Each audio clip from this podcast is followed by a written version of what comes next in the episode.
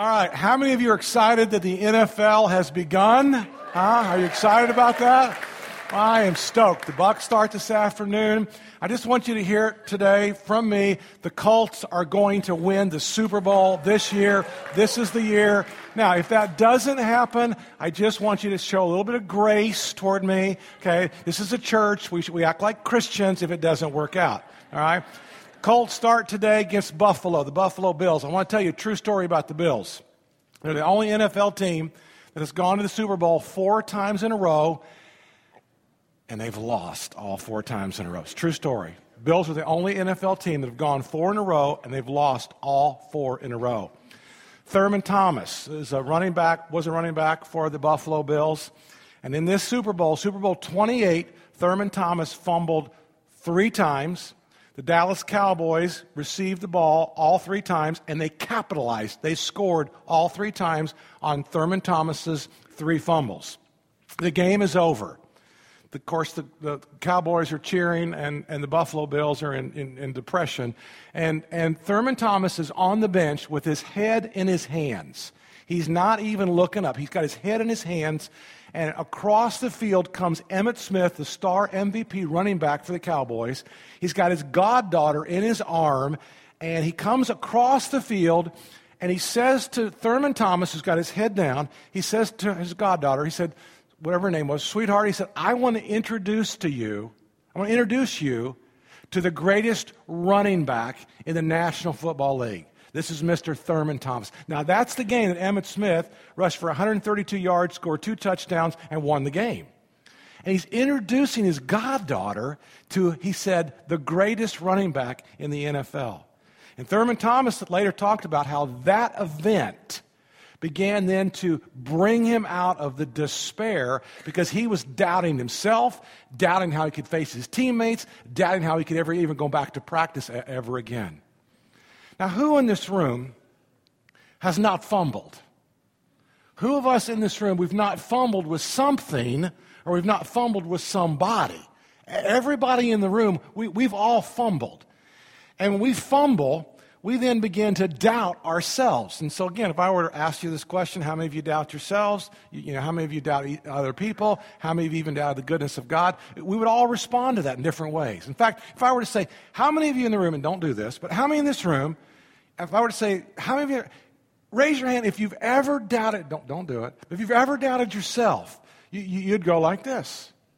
Everybody in the room would go, Yeah, I have done something. I've fumbled and I've doubted myself. And then if I were to ask you, who in this room has doubted somebody else? Both hands go up, baby, for that, right? Because we, we've doubted other people. And if I were to ask you, well, who in this room has ever doubted the goodness of God? You, you, you wouldn't want to raise your hand, but you, you, yeah, yeah. Because there's things that have happened that you've prayed about and you've asked God to do something about, and you're not sure if He's got the ability, why He didn't do something significant in your life. And so today we've got a guy who has followed God his entire life, but he's doubting whether or not Jesus was the real deal. In fact, his whole life has been a miracle.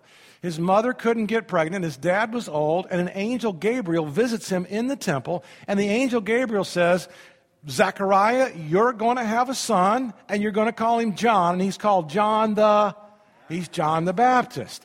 And so John the Baptist has spent his whole life communicating to everybody else how great Jesus is, and Jesus is the Messiah. He's the long awaited Messiah. And now, John is in prison, and he's imprisoned. I don't know if you've ever been to prison or not. I don't need to know that, okay? I'm cool with that, all right? If you've killed somebody, I'd like to know that, all right? But if you've been in prison, I don't need to know that. But here's, here's we've all been imprisoned. Every one of us in this room have been imprisoned by something or by someone or by, by an addiction in our lives. And so here's the story. We pick up the story in Matthew chapter 11, start with verse 2. Matthew chapter 11, verse 2. Here's John the Baptist. He's in prison and he is freaking out. Okay? When John, who was in prison, he heard about the deeds of the Messiah, he sent his disciples to ask him, Are you the one who is to come? Or should we expect somebody else? Now, this, is a, this is a shocking question. His entire life, he has followed Jesus. His entire life, he's been pointing people to Jesus. He's been telling his disciples, you know, I get less, he gets greater. His entire, but when he's in where? Where is he? He's in prison. Things don't look the same. Things don't feel the same things just aren't the same for John. And so John's asking this question Hey, cousin, how come I'm still in jail? Hey, cousin, how come you haven't gotten me out of this? I've got nationalistic expectations, I've got Messiah expectations, and I'm still in prison. How come that takes place? And so I just want to, for just a second, show you a little bit about John and what John did. And here's where I can drop you. And I don't want to drop you. For the next two minutes, this is where I'm going to drop you. Say, Kurt, you're not going to drop me. Say that. Kurt, you're not going to drop me. How many of you mean that? All right, all seven of you. I want, the rest of you can go to sleep, okay? I got, seven of you. All right, here's where I can drop you. I don't want to drop you. What I want to show you for just about two minutes is I want to show you how John, through his whole life, has been proclaiming about Jesus. So let's look in John. John chapter 1, there's a man sent from God whose name was John. He came as a witness to testify concerning that light, so that through him all might believe. He himself was not the light, he came only as a witness to the light. Let's fast forward to verse 15. John testified concerning him. He cried out, saying, This is the one I spoke about when I said, he who comes after me has surpassed me because he was before me. Now, what does that mean? Even though I, John, am six months older than Jesus, really, I'm a babe because Jesus has been around forever. That's what he means by that. Look at the next section. Now, this was John's testimony when the Jewish leaders in Jerusalem sent priests and Levites to ask him who he was. He did not fail to confess, but confessed freely, I'm not the Messiah. And they asked him, Well, then, who are you? Are you Elijah? And he said, I am not. Are you the prophet? In the next section. He answered, No. Finally, they said, Well, then who are you? Give us an answer to take back to those who sent us. What do you say about yourselves? And John replied in the words of Isaiah the prophet Guys, I'm the voice. I'm the voice of one calling in the wilderness, make straight the way for the Lord. Now, the Pharisees who had been sent questioned him. Well, why then do you baptize if you're not the Messiah, nor Elijah, nor the prophet? I baptize with water, John replied. But among you stands one you do not know. He is the one who comes after me, the straps of whose sandals I am not worthy to untie. One last section. The next day, John saw Jesus coming toward him, and he said, Look, everybody, look, the Lamb of God who takes away the sins of the world. This is the one I meant when I said, A man who comes after me has surpassed me because he was before me. He's saying Jesus is eternal. I myself did not know him, but the reason I came baptizing with, with water was that he might be revealed to Israel. Okay, if I dropped you, come back with me now, okay? All right. So go back to Matthew chapter 11. Matthew's, Matthew tells us that John is in prison and that, that Jesus, he's questioning, he's doubting whether Jesus is the real deal or not. So go back to Matthew chapter 11, verse 4. So again, John has just sent two disciples to say, Are you the real deal or have we missed this? And here's Jesus' answer. Jesus replied, Go back and report to John what you hear and what you see. The blind receive sight, the lame walk. Now here's what Jesus does Jesus starts piecing together, cutting and pasting, piecing together Isaiah the prophet. Because Isaiah the prophet communicated clearly the signs of the Messiah. Isaiah has in multiple different sections, which we don't have time to do right now, multiple sections. This is what the Messiah will do. You want to know what the Messiah is going to look like? Here's what he will do. He will, the blind will receive sight. The lame will walk. Those who have leprosy are cleansed. The deaf will hear. The dead are raised. And the good news is proclaimed to the poor. Now, ironically, he leaves out Isaiah 61, Jesus does. He leaves out Isaiah 61, verses 1 and 2, which says, The captives are set free. Now, in other places, captives are set free. The Apostle Peter and the Apostle John are set free. An angel comes and releases them from prison. In another situation in Philippi, Paul and Silas are singing hymns at midnight, and there's an earthquake, and the prison doors come open. But John is not going to get set free. We know how the story ends. John will not be set free. And so Jesus doesn't quote Isaiah 61, verses 1 and 2 in this passage of Scripture. Brilliant on Jesus' part. Just brilliant. And so John's going to himself, he's going, oh, wait a minute. Look at verse 6. Let's look at verse 6. Blessed is anyone who does not stumble, he says, on account of me.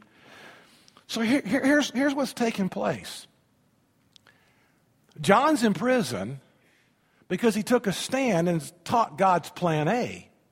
He's in prison because he told Herod Antipas, You can't steal your brother's wife. It's wrong. Now, let me just clear up the whole Herod thing real quickly because that's real confusing. I can do this in eight seconds, okay? Maybe 10. All right. You know about the Herod, the, the big Herod. He was the one who had all those babies killed. Remember when Jesus was, you know, two years? That, that's Herod. That's the daddy. The daddy dies. Now the kingdom is split up into four different sections, and all four brothers have a section of the kingdom. So Herod the Great is dead, and now there's Herod Antipas, now there's Herod Philip. And so this is what's going on between the brothers. And so Herod Antipas steals his brother's wife. I got a little slide just to help you with the history. Herod Antipas had married the daughter of Aretas IV of Arabia, but he divorced her to marry his own niece, Herodias, who was already married to his brother Philip. And so John the Baptist is going, dude, you can't do that. You can't do that. Now, I thought about this. How do I explain this today? What would be a, a current relevant analogy to this in, in our culture? And I thought, you know, I thought, well, maybe it's like when, you know, President Bill Clinton was, you know, with Monica Lewinsky. Do you remember that scandal? How many of you remember that? How many of you don't remember? Have you never heard of this before in your life? There were like three or four. Yeah, there's several. I mean, it's like, oh gosh, well, don't, don't Google it. It's not worth it, all right? Just trust me on that one. Just, just take my word for that, all right? So it's like going up, it's like, it's like a young reporter gets in the White House room, and the young reporter stands up there and he says, President Clinton, you can't you know, do that with a White House intern? I thought, no, it really doesn't explain it because Bill Clinton can't really, like, kill the guy. He may want to, but he can't. It would be like going into Vladimir Putin's office, the Russian dictator, and say, Mr. Putin, you can't do whatever. And Mr. Putin takes out a gun out of his desk and he just shoots you, right? Or Assad. That's exactly what John the Baptist is doing. He, has got a mean dictator and he's standing for truth and righteousness. And he's going, Well, Jesus, how come I'm suffering? I did the right thing. I'm doing what you've asked me to do. Why am I still in prison? You see, you and I doubt the goodness of God when our expectations are not met.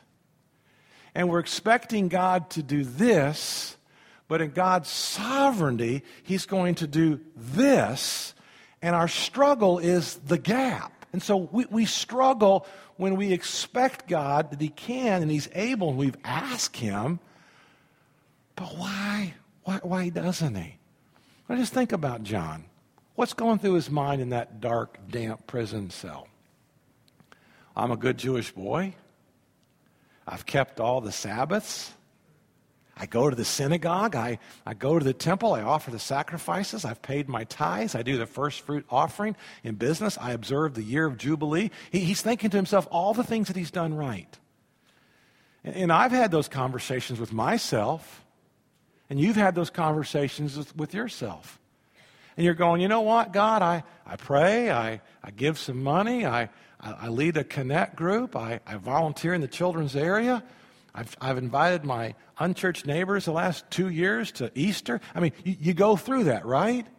And it still doesn't seem quite like God is pulling through in the way that you think He should pull through. And the results are oh, is this real? Is He real? Am I doing something just crazy that just doesn't make a whole lot of sense? And we begin to struggle with those areas. I have a friend of mine um, from our church a couple months ago. Um, he called me up and he said, Preacher, I haven't prayed in two days, and I'm not praying ever again. And I just started laughing at him. I said, Okay. He said, You're laughing? You're the preacher. That's not funny. I said, Well, I'm, I know you're going to pray again, but what's going on in your life? So he starts telling me what's, what's happening in his life. I, I remember several years ago, um, a woman named Brooke and her husband Aaron were part of our church. And um, I didn't really know the couple that well, but uh, Brooke came and she said, um, I've had five miscarriages, and I'm pregnant with number six. I, I can't even imagine that. I can't imagine going through the roller coaster of five miscarriages. And she said, I'm pregnant again. And she said, Can we have some prayer? And so got my wife, Danita, and got another godly woman and wife and mom named Victoria, and another godly woman named Joanne. And so Brooke came into my office and they sat her in the chair, and I was in there. I was watching this, man. This was cool. These three women went to war. They're quoting scripture and they're praying over her and they're laying hands on her. I was ready to rededicate my life after that prayer uh, meeting. And, and I just, it was awesome. Then, then, then Brooke and Aaron moved away right after that. He flies helicopters. He flies Black Hawk helicopters for the military, and we kind of lost contact with them. And then, you know, five or six months later, I kind of, it was off my radar. Five or six months later, they actually sent us a picture uh, of the little boy. And I just want to show you this picture of, of this. And so that's the oldest little boy right there. And, and then they didn't have another miscarriage. They had the younger son right there. And, and they moved back to our church about four or five months ago. And so they're now here, part of our church. And I asked Brooke, I said, can, can I use your story? She said, Yeah, but just don't put us on stage. I said, Okay, I, I won't put you on stage. But can you imagine the doubts? Hey, we're, we're good people. We just want to be parents. We, we just want to have some kids. Can you imagine what went through their minds for in five miscarriages? I, I, I can't even imagine that. I got a really good friend of mine. He's, he's been married for 26 years. He's, in another state. And um, his marriage is really in trouble. And he's just hanging on by a thread and we call each other once a week, and I text him once or twice a week, and man, he gets mad at me. He just gets mad at me. I send him scriptures, and I say, dude, don't shoot the messenger. I'm on your team, okay? I, am with you on this. But, but, but there's bitterness and there's anger, just struggling, and, and, and, and he's an elder of a church. He's struggling. And like, where are you, God? How come you're not fixing my marriage? And we've all been through that.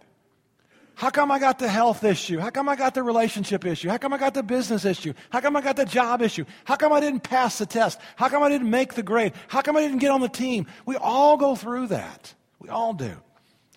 Um, Tim Du Bois from our church, one of our pastors, he asked some of our seniors, Did you ever doubt? You, you, you got through it, but, but did you ever have a period in your life where, where you doubted the goodness of God? Here, here's one 64 year old lady, and she said, When my husband died very unexpectedly, my life was surrounded, my life surrounded around my husband, and she said, I was very angry with God. She underlines the word anger. I was very angry with God for taking the best thing out of my life. It was a totally life changing event for me in every way, especially emotionally and financially. I was with my husband for 40 years. He was the love of my life, he was a godly man. Uh, another lady, um, uh, 86 years old, 86 year old woman said, Did you ever doubt God? And she said, Well, as I look back, my idea of a difficult time changed every few years. Well, that was a good answer. She said, When I was in high school, I was selected to be on the cheerleading squad, but about six months into the season, season into the season, I had surgery for um, my appendix, and my cheerleading days were over. But she said, Then um, I look back, and she said, Then I lost my parents. And then she said, My husband. She said, I, I discovered what, what difficulty was when I lost my husband. And I, I buried her husband. He was a great guy. Another woman was 73 years old, and she said, My cancer was found five months after my fourth child was born. And I doubted that God would forgive me and let me live after all the sins I committed with my divorces, plural. And there were other things I'd done when I was single. I had a blood clot, put me in a coma, and she began to describe the other times in her life where she doubted whether or not God would actually provide and take care of her. An 84 year old man, they'd been married 61 years, he said, uh, after a career of 30 years in sales and marketing in 12 different cities in the United States and raising three kids, my wife and I now face a major decision. My employer decided to implement a reduction in force. What does that mean?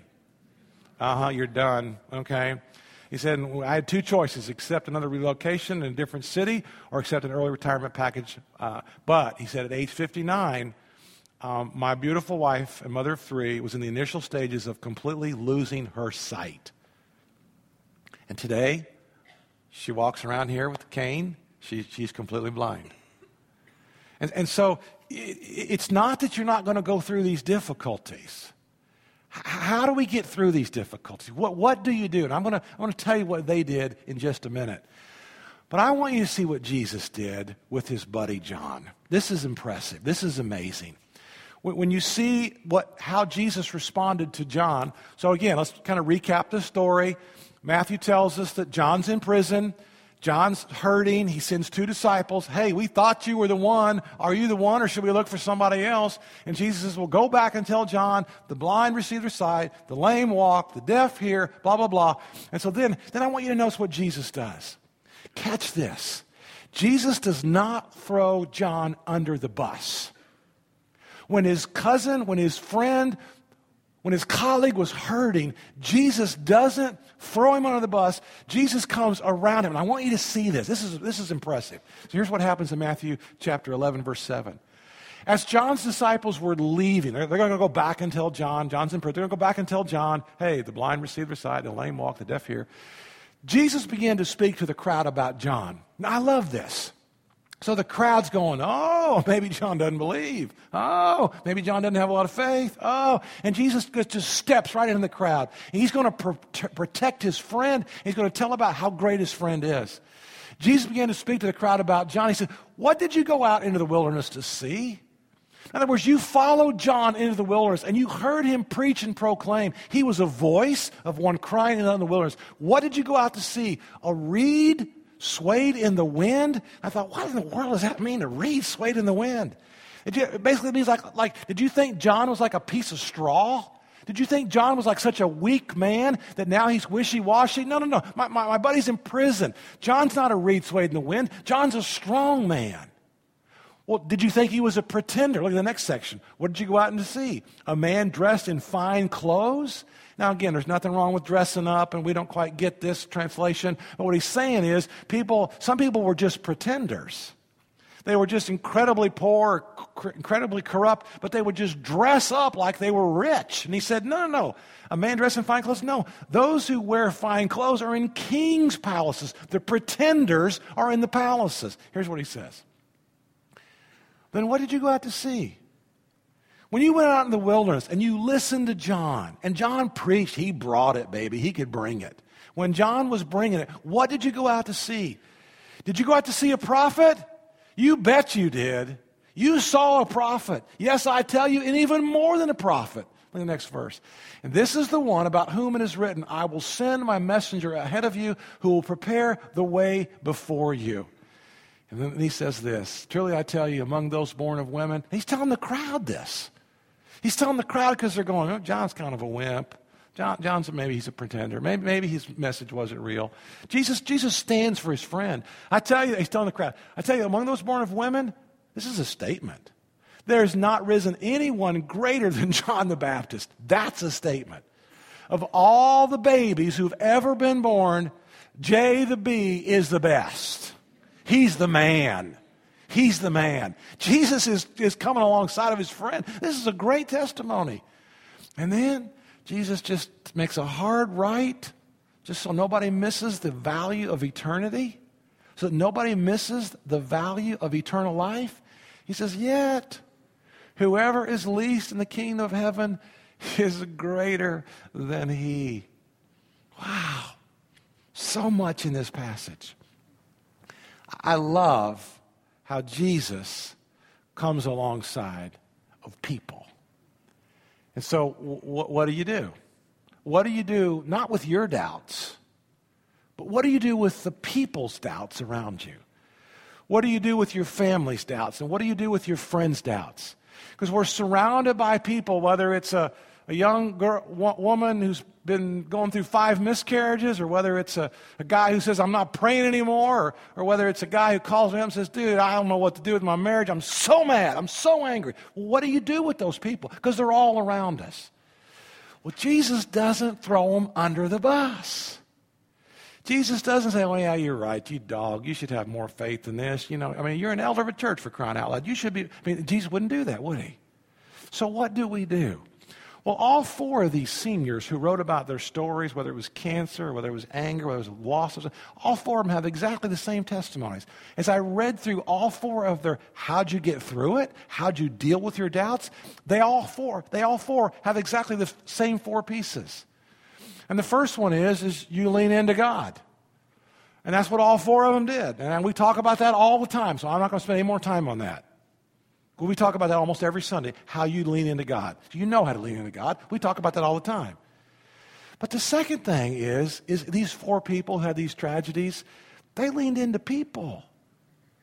And all four of their testimonies is exactly the same. It's God, it's church, it's family, and it's friend. They're all four the same. God, church, family, and friends. Say that with me. God, church, family, and friends. One more time. God, church, family, and friends. All four testimonies are exactly the same. Who are the people in your life that you can love? You're, you're in a position to love them like nobody else. I'm not saying they're doing right, I'm not saying everything's good, but who can you love who's around you? So, the first one of these is that's how you build your faith. And we talk about that all the time. You lean into God, God builds your faith. But you also lean into people. And the people around you, you help them. And so you reach out. You're like in their balcony. You're like a balcony person. They're, they're in the basement, and you're reaching out and you're grabbing a hold of them, and you're just pulling them right up there. You're just pulling them up to help them into a system.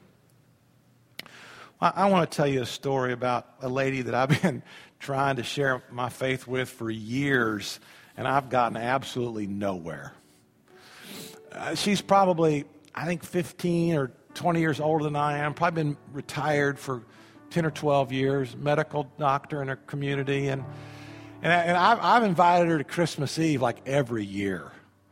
I mean, Christmas Eve will come around and I'll, I'll call her by her first name. I'll see her somewhere and I'll say, hey, love for you to come to Christmas Eve. You'll love the music. And here's her response Oh, honey, I don't do that. I don't do that spiritual, religious thing. You're, you all are good people, but honey, I, I don't do that. I don't. She calls me honey all the time. Honey, I, I, I just don't do that. And, so I've gotten nowhere with this lady. I'm good at this. This is what I do. I've gotten, I've gotten nowhere with this one. The door's not even cracked. So I keep inviting her every Christmas Eve. I keep talking to her and inviting her to come, you know. And so about six months ago, I saw her somewhere else, and she's all dressed up. And I again called her by name, and I said, Wow, you're, you're all dressed up. And I don't usually see her dressed up. And she said, Yep, I'm getting ready to get on an airplane, I'm going to the airport. I've got a medical procedure that's going to take place in another state. I knew better than to ask her what it was. I just, I just said, Okay. I said, um, I, I'm, I'm going to pray for you. That's all I said. I expected the, oh, honey, that's not me. Oh, honey. She didn't say anything. So about a month and a half go by, and I see her again out in the Palm Harbor um, community. And I said, How did it go? And she said, Well, I want you to know that I really appreciate you praying for me. She didn't tell me how it went. She just said, I really appreciate that. Thank you. That was it. I mean, again, the door slammed, you know, the big padlock on top of it. No spiritual discussion. So, a couple of weeks ago, I'm riding my bike, and about three mornings a week, I ride my bike. Danita usually goes with me about two of those, but this morning she was going to swim in our pool. So, I'm riding my bike by myself, and I'm out there and I'm getting it, you know, probably 13, 14 miles an hour as best as I can. And she's also riding a bike. I see her in the community, she's riding a bike. And so I slow down. She's going four or five miles an hour. And I slow down. I come up beside her. And she said, um, I said, How you doing? She said, Well, I, I got to have another. This time it's, it's an extensive procedure. Again, I still don't know what it is, and I'm smart enough not to ask because she's liable to run over me on her bicycle or something. So, so I, and I said, uh, she said, then she said this. She said, Here's where the door cracked. She said, It's going to be on Thursday. This is Monday. She said, Would you pray for me? I said, Oh, I sure will. I sure will. And I said, You know, this road's pretty long right here that we're on. I said, Can I pray for you right now? You just leave your eyes open. I'll leave my eyes open. We're both in tandem. And uh, I said, we, we, we can pray with our eyes open if that's okay. She said, Oh, that, she said, Oh, honey. Oh, honey, that'd be great. Danita doesn't even call me honey. This woman's calling me honey. I, I, I love this lady. This, I'm her honey. You know, I'm on a bicycle. So I said, I said, you know, Father God, I called her by name. and I said, she's scared. She's concerned. But you can help her. You can heal her. You can restore her. Help her trip, help her doctors, help all the people. And I got through with that prayer. I prayed in Jesus' name. I got through with that prayer. And I'm riding now beside her, and I look over to my left, and the tears are just coming off her chin. I, I don't know that anybody has ever prayed for her out loud in her entire life, in her 75 years or whatever. I don't, I don't think anyone has ever prayed for her out loud. Can you imagine what our families and our friends would be like? Our workplaces, our neighborhoods. We just, we just, we just lean, we just lean into people just a little bit, just like Jesus they will forever be changed. They will forever, ever be different. And so I, I got two pieces of application. One is people, people, people. Who are the people in your life? Who are the people in your family? Who are the people in your workforce? Who are the people in your neighborhood? Who are the people in your school? Who are the people around you that are doubting the goodness of God? And you got enough faith for both of you. You got enough faith to walk on water today. And secondly, don't miss what Jesus said. As great as John is, compared to those people that have had the forgiveness of their sins and they're in the kingdom of heaven, compared to those people who've confessed Jesus as Lord and Savior, compared to those people who've had the blood of Christ to cleanse them of all unrighteousness, they're, they're, they're nothing. They're, they're, John's nothing compared to the greatness of the people in the kingdom of heaven. And so, again, if you've never given your life to Jesus, today is your day to do that. I'm going to ask our prayer partners to come down front. I'm going to ask you to stand and you come down today for prayer. You come down today to give your life to Jesus. Maybe you come down today and, and pray with a prayer partner over a friend or a family member who's struggling with their faith. Maybe today is the day that you're going to go to war over a family member or over a friend and pray for their faith. You are the King of Kings, you are the Lord of Lords, and today we worship you. In your name, Jesus, we pray. Amen.